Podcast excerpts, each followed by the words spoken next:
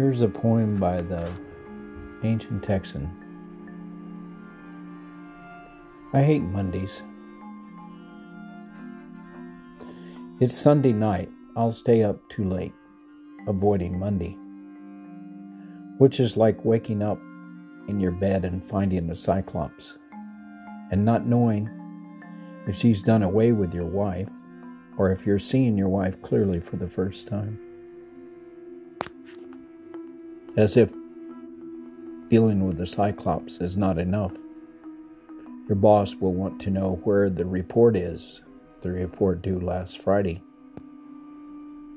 All in all, it is better to not go to sleep. Better to not go to sleep Sunday night. Roe, February 1st, 2021.